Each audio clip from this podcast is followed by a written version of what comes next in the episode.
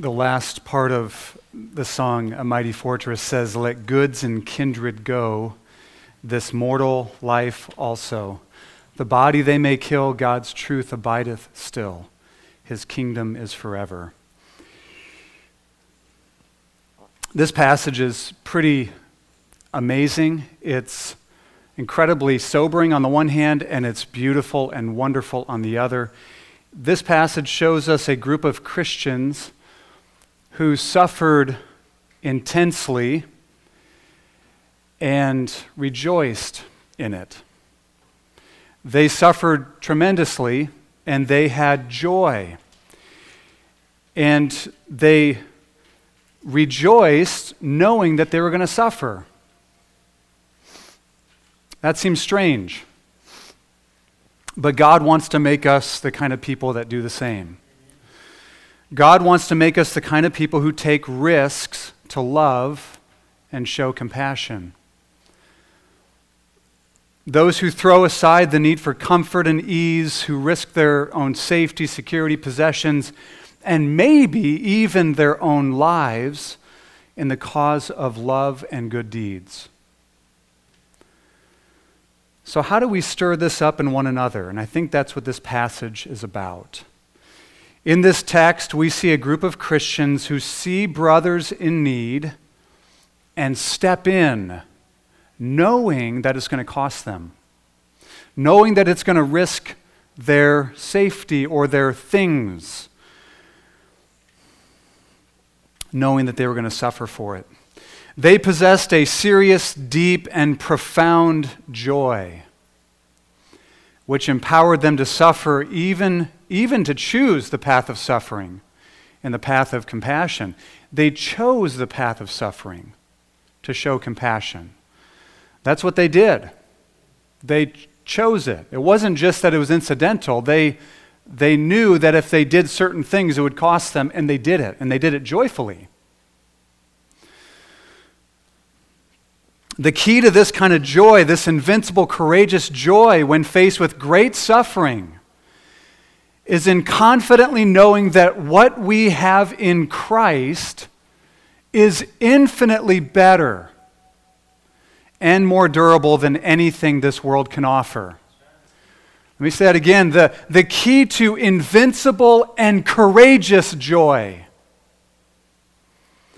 when faced with great suffering is in confidently knowing that what we have in Christ is infinitely better, not just a little it's infinitely better and it is infinitely more lasting. It's not just a little more lasting, infinitely more lasting than anything this world can offer us, anything that, that we can have in this physical life right now. And so, if and when something is stripped from us or taken from us, our joy is not taken from us because our real treasure in Christ is not taken from us. Let goods and kindred go, right? This mortal life also. The body they may kill. God's truth abideth still. His kingdom is forever. Jesus said, Rejoice when you're maligned or mistreated for my sake. And then he says this in Luke chapter 6 Leap for joy don't just privately rejoice, go find a place and dance. Leap for joy. This, is the kind, this kind of joy is what fuels a faith that will endure to the end. That's what Reed, that's, that was one of the main points of Reed's message that we are those who have faith to preserve our souls. We are the ones, we are those who have faith that endures to the end. This kind of joy in Christ and all that is ours in His fuels that kind of faith that actually endures to the end. Last week we all stood together and it was powerful. We stood together and we repeated verse 39 We are not of those who shrink back and are destroyed, but we are of those who have faith and preserve their, th- their souls. This joy that these Christians had is what leads Christians to even take risks in living publicly for Christ, joyfully accepting whatever consequences come. Publicly living for Christ. Not, you know, like I have all these beliefs, strong beliefs, but they're private and it's publicly living for Christ, joyfully accepting whatever consequences come. In this passage, the author's intent is clear. He wants to encourage the faith of these timid and fearful Christians. Remember last week's message, the, the passage, verse 26, started with this serious warning of the fearful expectation of judgment of those who continue walking and living in sin. And so, after this strong warning about the serious dangers of that and of shrinking back and of the fearful prospects of judgment, remember verse 31 says it's a fearful thing to, to fall into the hands of the living God. After saying that, the author wants to encourage them. And he encourages them by reminding them of their past. And it's interesting how he chooses to encourage them. Earlier in Hebrews, Hebrews chapter 6, right after a serious warning, the author encourages them and he says, Remember your love for the saints. Here he does something different. He doesn't remind them of their love, he reminds them of how they suffered for Christ joyfully how they suffered well, how they handled persecution and turmoil and difficulty. He reminds them of how well they suffered when they were first born again. Verse 32 starts with But recall the former days when, after you were enlightened, you endured a hard struggle with sufferings. Enlightened here, I think, refers to salvation. It's referring to when the, the light of the gospel shone into their hearts and they believed. Now, notice he doesn't say, when you were enlightened, you suffered.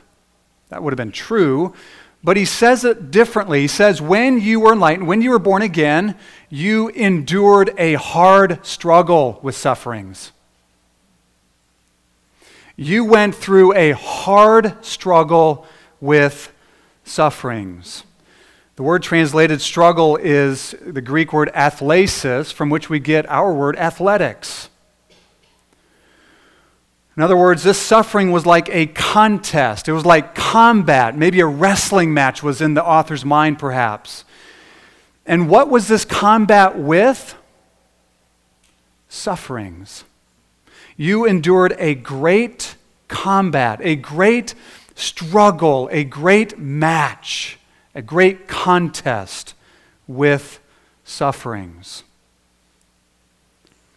What they endured was real, it was hard, it was serious, it was, it was something that they were engaged in. It wasn't some abstract thing that maybe they sort of suffered. It was something that they got down on the ground and wrestled it out with sufferings. And there really are, ba- there are basically three groups that the, these, these believers fell into. One of three groups of sufferers. The first group experienced public reproach and affliction. Verse 33 says, Sometimes you were publicly exposed to reproach and affliction. To be reproached is to be denounced, or to be verbally harassed, or to be slandered. So they were denounced. They were denounced as troublemakers or evildoers. They were slandered, slandered as those who were causing problems, perhaps. We know that up until the time of Constantine in the fourth century, it was very common for Christians to be scapegoat in the Roman Empire. If there was a plague, they blamed the Christians. If there was civil unrest, they blamed the Christians. If there was a natural disaster, the Christians were blamed. Even in AD 64, Nero set Rome on fire because he had aspirations of building it in his own glory. And who did he blame? The Christians. I'm reading a Christian history book to, to a couple of my kids. And uh, Polycarp, when he was brought into the arena before the big crowd of pagans who were calling for him to be eaten by lions, they, they, uh, they accused him of being godless. Polycarp. The bishop of Smyrna, I mean, this godly man, he was a disciple of the Apostle John. They accused him of being godless. And mainly because they, w- Christians would not worship the pantheon of Roman gods. They worshiped one God, Jesus, in, in the name of Jesus, the Father, Son, and Holy Spirit. So they accused them of being godless, and they accused them of all sorts of things. They were the scapegoat. So these Christians were an easy target of slanderous reproach. They also experience what's called affliction, which the word affliction is kind of a general term meaning pressure. It's to be in a pressure cooker or to be pressed. Paul says in 1 Corinthians 4 8, we are afflicted or experiencing affliction in every way, but not crushed. So, in other words, we are pressed, right? We are pressured, but not completely squashed.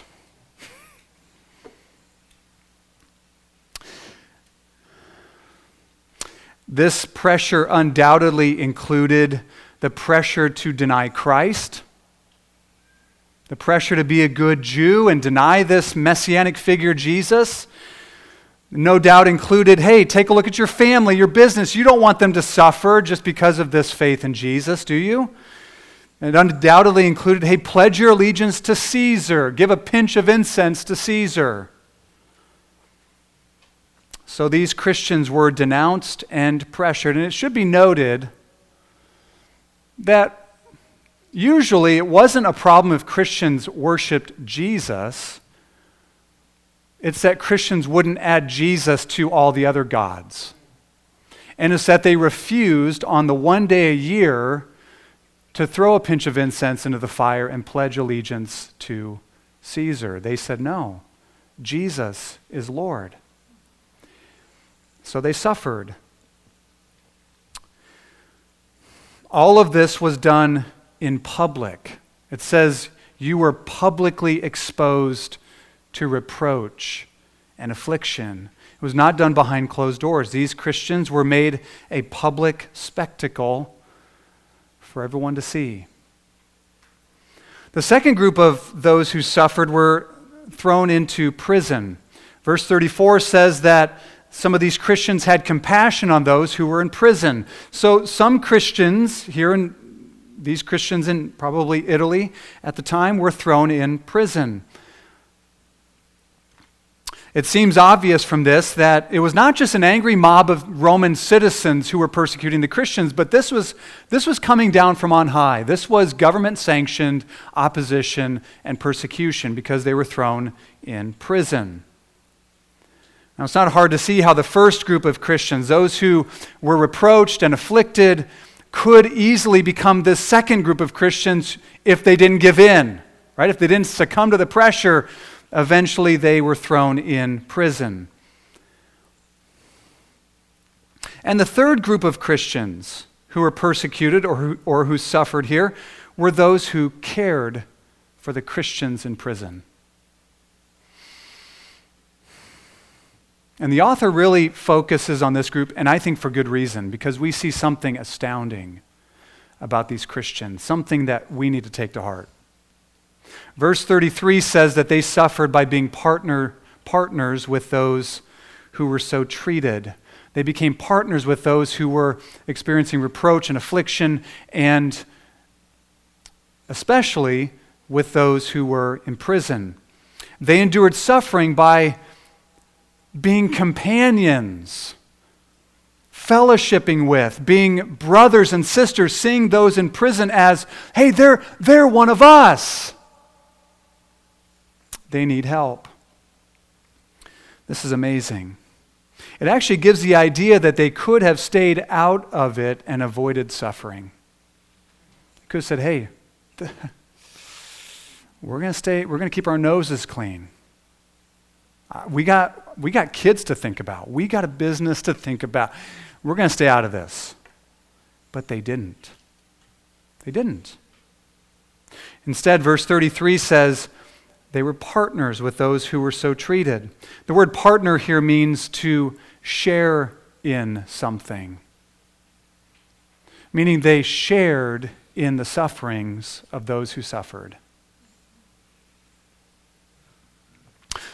Paul talks about this in Philippians 3 when he says, I want to know Christ and the power of his resurrection and share in his sufferings. These believers did that. They, were, they brought themselves into fellowship with those who were in prison. They were companions with those who were in prison. They deliberately, intentionally chose to partner with those in prison. And probably with those being publicly reproached and afflicted as well.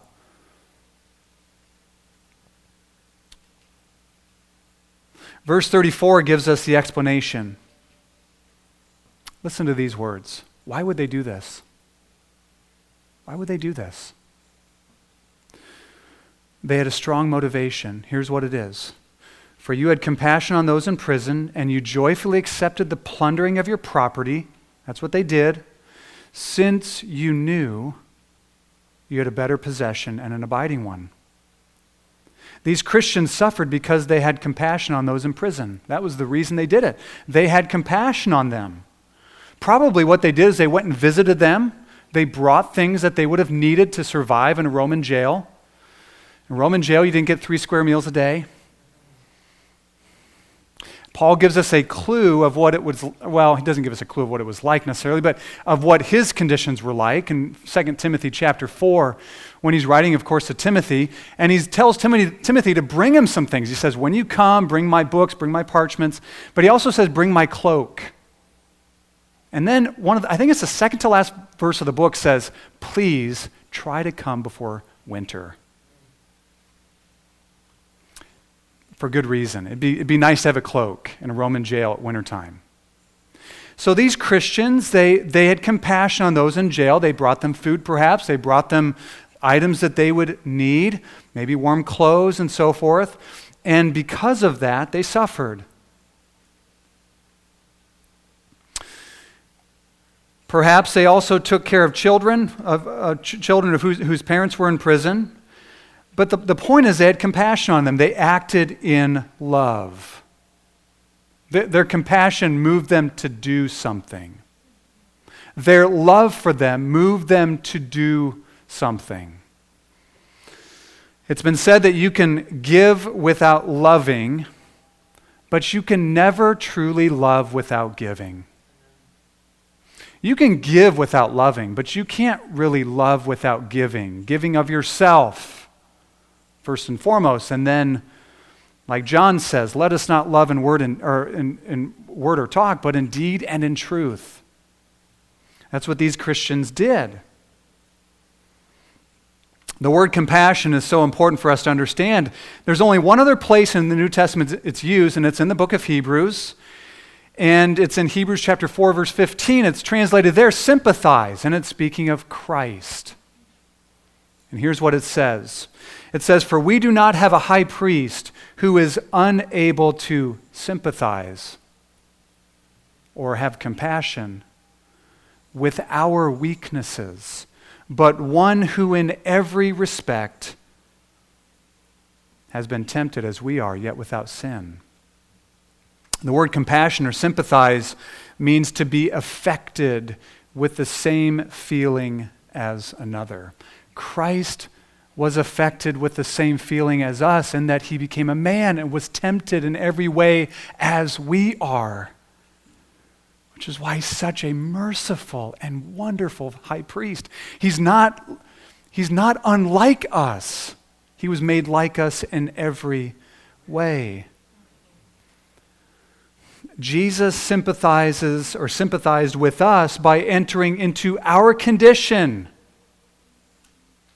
And these Christians sympathized or had compassion on those in prison by entering into their condition, by entering into their suffering. You could imagine what these Christians may have thought as they deliberated whether or not to show compassion to those in prison. It's like, hey, listen, if we bring a meal to Joe and his family in prison, we're going to have a bullseye on our back. Maybe they were even threatened if, if you do that, we know where you live. perhaps. We see what happened to them. It says that their property was plundered. Plundered, could, I think the New American Standard translates it seized. So either it was taken or just robbed. I mean, taken or looted, I should say. Um, plundered could be translated robbed, seized, looted. You know, their property was, they risked their property. They lost it. The word actually is, is, is used to describe what a defeating army does to their enemy. They take their plunder, or they plunder them, they take their stuff. They had compassion, and because of that, because they acted in compassion, their property was plundered. It was robbed, it was seized, it was taken. Now, these Christians didn't take it sitting down. Their response here is breathtaking and astounding and deeply challenging. They didn't rise up and picket the government. They didn't say, hey, that's not fair. How dare you? It doesn't say they merely accepted the plundering of their property, it says they joyfully accepted it. This is one of those places in the Bible, there's lots of them. I mean, really, most of the most of the Bible in different ways. But this is one of those places in the Bible where if you're not careful, you can just read over this and say, not say, excuse me, not say, that's weird. That's really weird. They got their stuff taken away for doing something that honored Christ, to glorify Christ, and they rejoiced about it.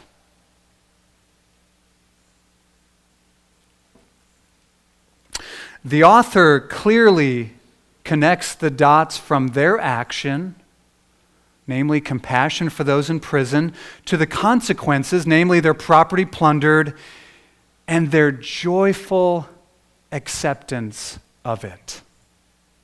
That is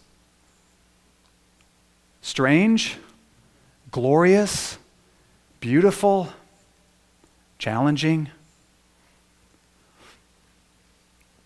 These Christians got together.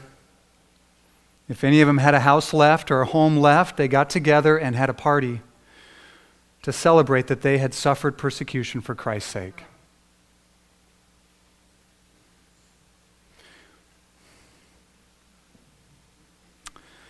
This may seem strange to us, and in some ways, I mean, I think it's meant to.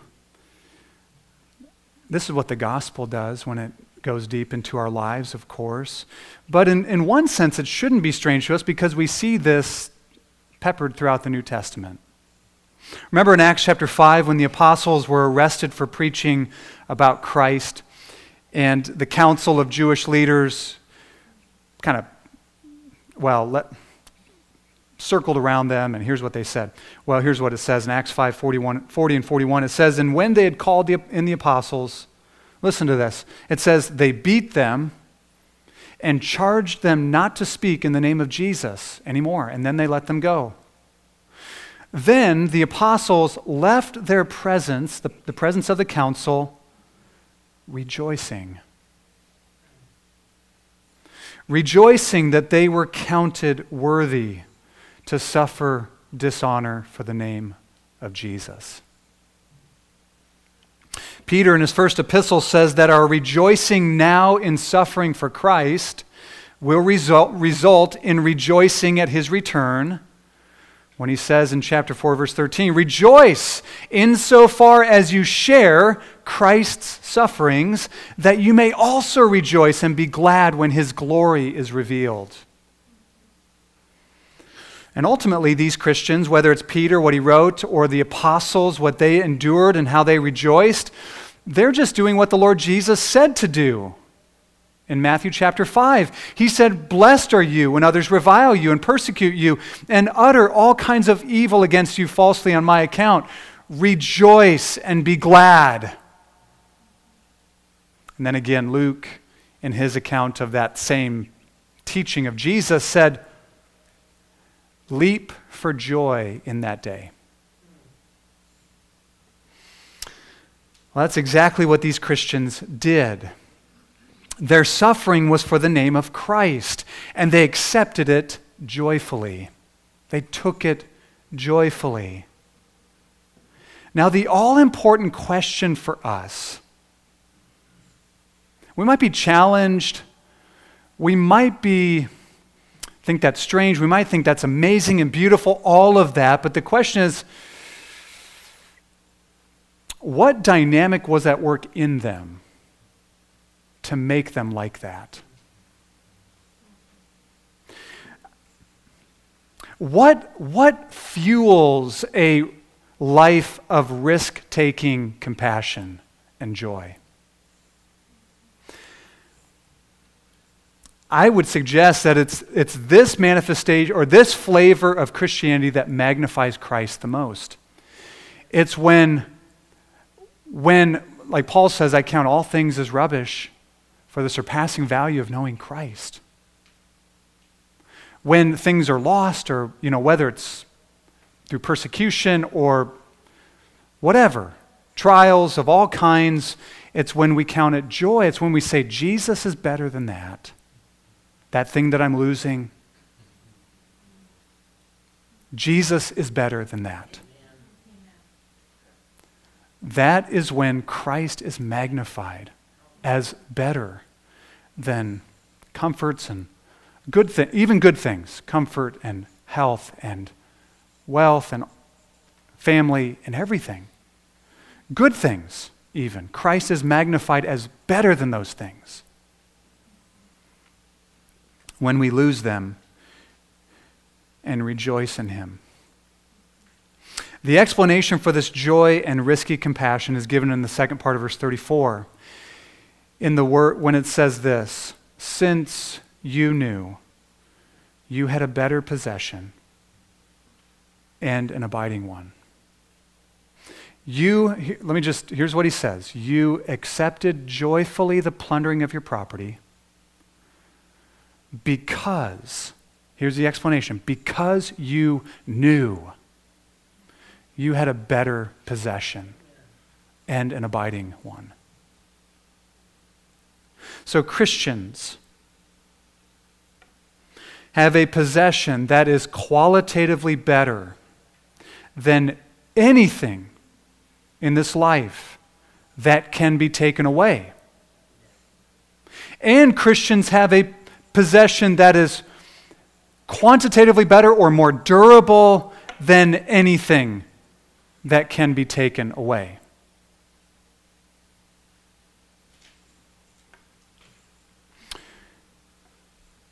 And I said this at the beginning. I want to say it again. The key to invincible and courageous joy when faced with suffering, trials, difficulty, whether it's persecution or any kind of suffering, is in confidently knowing that what we have in Christ is infinitely better and more durable than anything we stand to lose here. I find it fascinating that the author says, gives the reason for this joy that they had knowledge of something. They knew something. They had a confident knowledge of this possession that they had in Christ.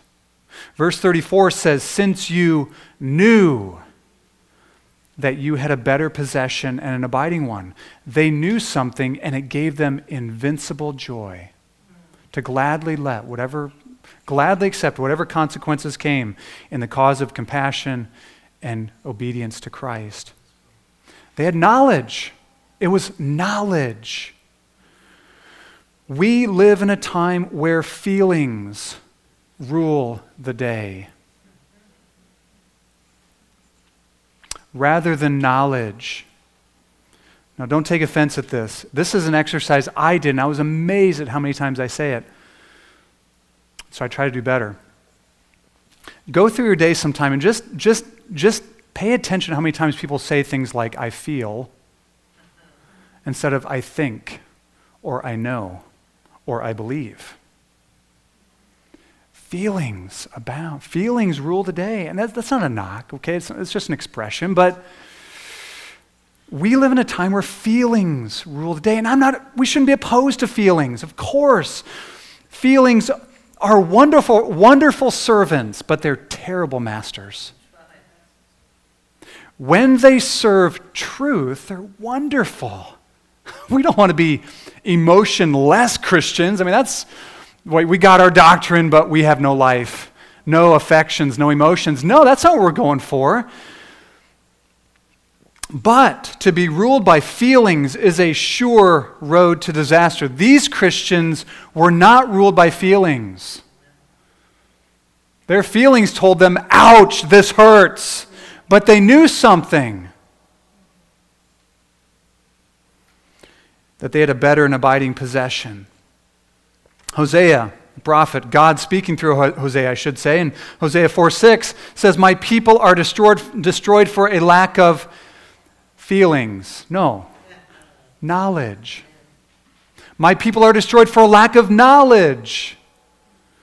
When we are ignorant of God's truth, it makes our faith weak and tepid and our joy shallow. Strong feelings without knowledge is no virtue at all. So, what is this possession that is better and abiding that we are to have knowledge of? Well, in a nutshell, it is Christ Himself and the fullness of His salvation. It is Christ Himself.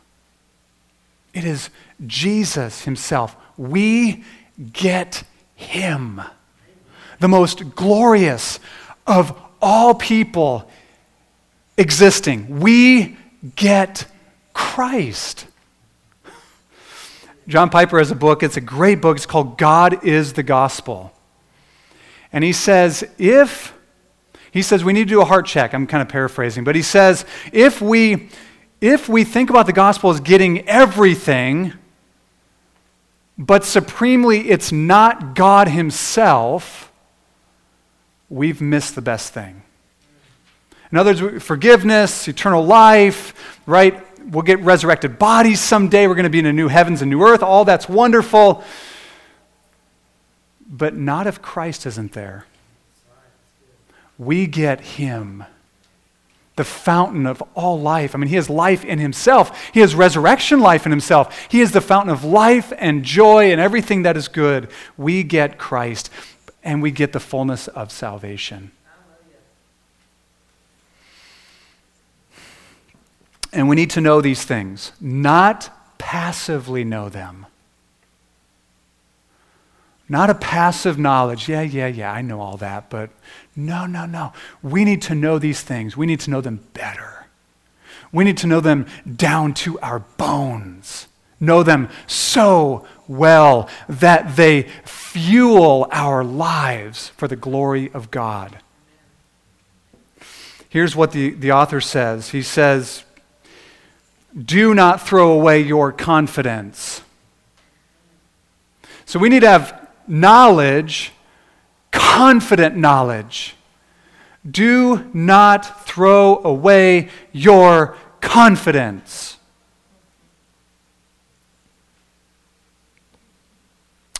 confident knowledge of Christ and his glorious salvation. And I would suggest this is not a one time download. It's not like we get this during a weekend retreat or one Sunday morning, but this is a knowledge we grow in, we grow in over time, and we grow in together. I love how this author is he's always, it's important for us to notice, he's writing to a church. He's writing to a group of people. All of these things. You all had compassion on those in prison. And you all joyfully accepted the plundering of your property because you all knew you had a better possession and an abiding one. Peter, at the end of his second letter, says, Grow in the grace and knowledge of our Lord Jesus Christ. Grow in grace and knowledge. think of all that we've covered in the book of Hebrews. We, Hebrews chapter 4 talks about just thinking about what this possession is it's rest for our souls, it's nearness to God. It's mutual possession. God says, I will be your God, you will be my people. It is a new heart with love for God and a desire to obey Him. It is intimate knowledge of God. It is total forgiveness, such that God remembers our sins no more. It is a clear conscience so that we may serve the living God. All of this and more belongs to us in Christ. And foremost, it's not all of these things foremost, it is the giver of these things who gives us himself. But here's the point. And, and this is hopefully this is what we're doing every Sunday morning is we want to drive these things into our hearts together in what we sing, in praying together, in the preaching of God's word, in fellowship. All of this is meant to drive these things into our hearts so that we have confident knowledge of them.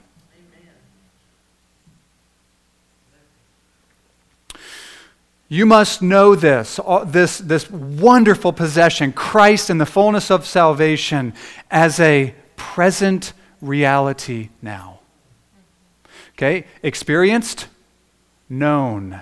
That's the word, the word know in Greek, it's the word gnosko. It's, it's, um, it doesn't mean just mental knowledge or you know, uh, cerebral understanding. It means to know experientially. And so we want to know these things. We need to know these things. Now, we know them in present. We know them presently in part. We know them truly, but we know them in part presently. Real and precious, though experienced not fully now right? We have real forgiveness now, real relationship with God now. We can truly draw near to God now. So we must know this as a present reality. And you must also know this possession as a future reality in its fullness. And I think often this is what's missing for people that rel- have relatively comfortable lives. This, this, this reality that the future, this is not our best life. It's not. The only people this is the best life for are those who don't know Christ and who are going to hell. It's the best, it's the best life for them. Our best life is to come when Christ comes. It is. So you must know this as a future reality in which it will be full and perfect forever. What does the author say in verse 36? He says this You have need of endurance Keep going. So that when you have done the will of God, you may receive what is promised. I think he's pointing to the future. Something we don't experience now. And the reason I say this is because verse 37 says, For, or because, yet a little while, and the coming one is coming, and he will not delay. But my righteous one will live by faith.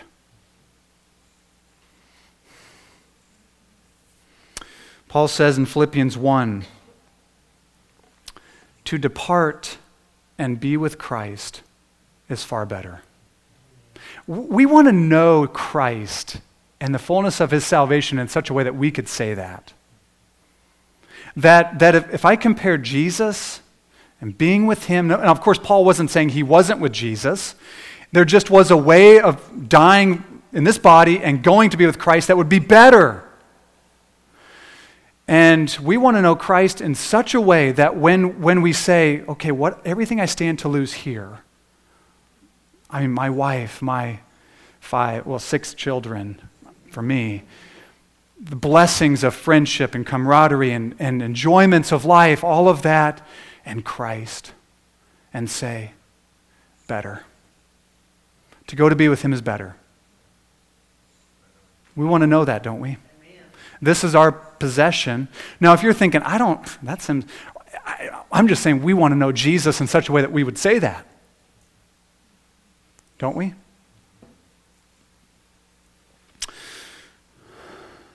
2 Corinthians 5 2, Paul says, In this tent we groan, longing to put on our heavenly dwelling.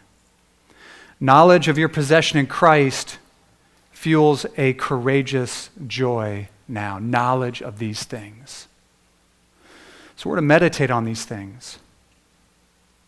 We're to help one another with these things. We're to sing these things and pray these things and preach these things so that they get down into us so that it affects the way that we live.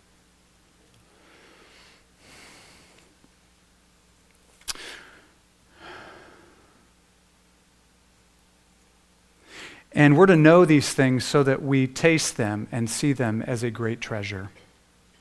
Verse 35 says, Don't throw away your confidence, which has a great reward. I think of I think it's a chapter 11, verse 30 or verse 25 or 26, where it says about Moses.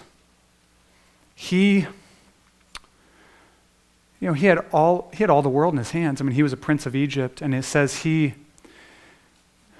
accepted the reproaches of Christ as greater treasure than all the wealth of Egypt. Why? Because he was looking to the reward. And it was not the promised land.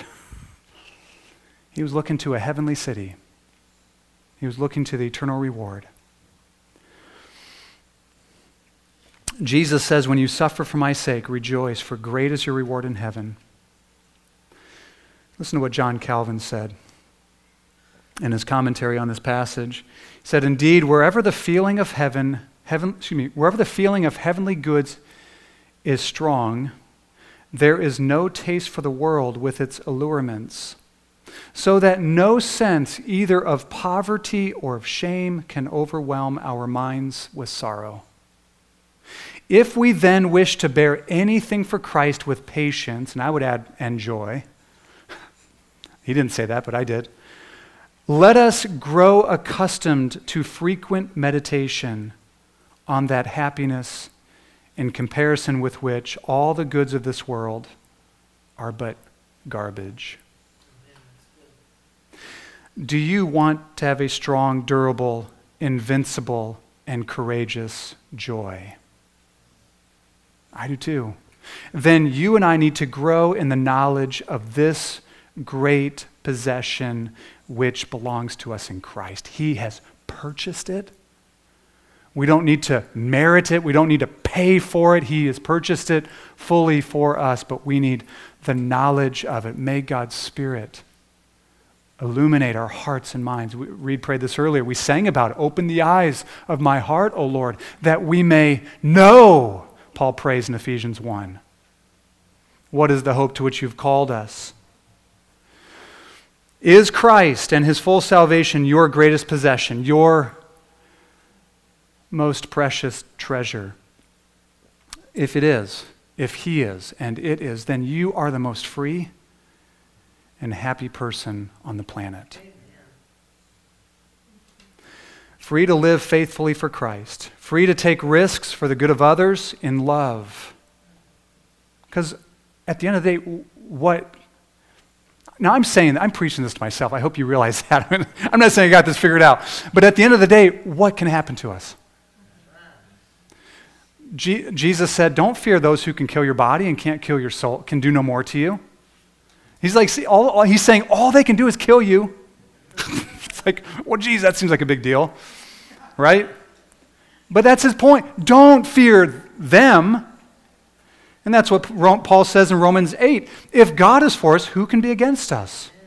He who did not spare his own son, but gave him up for us all, how will he not also with him graciously give us all things? With Christ, all things.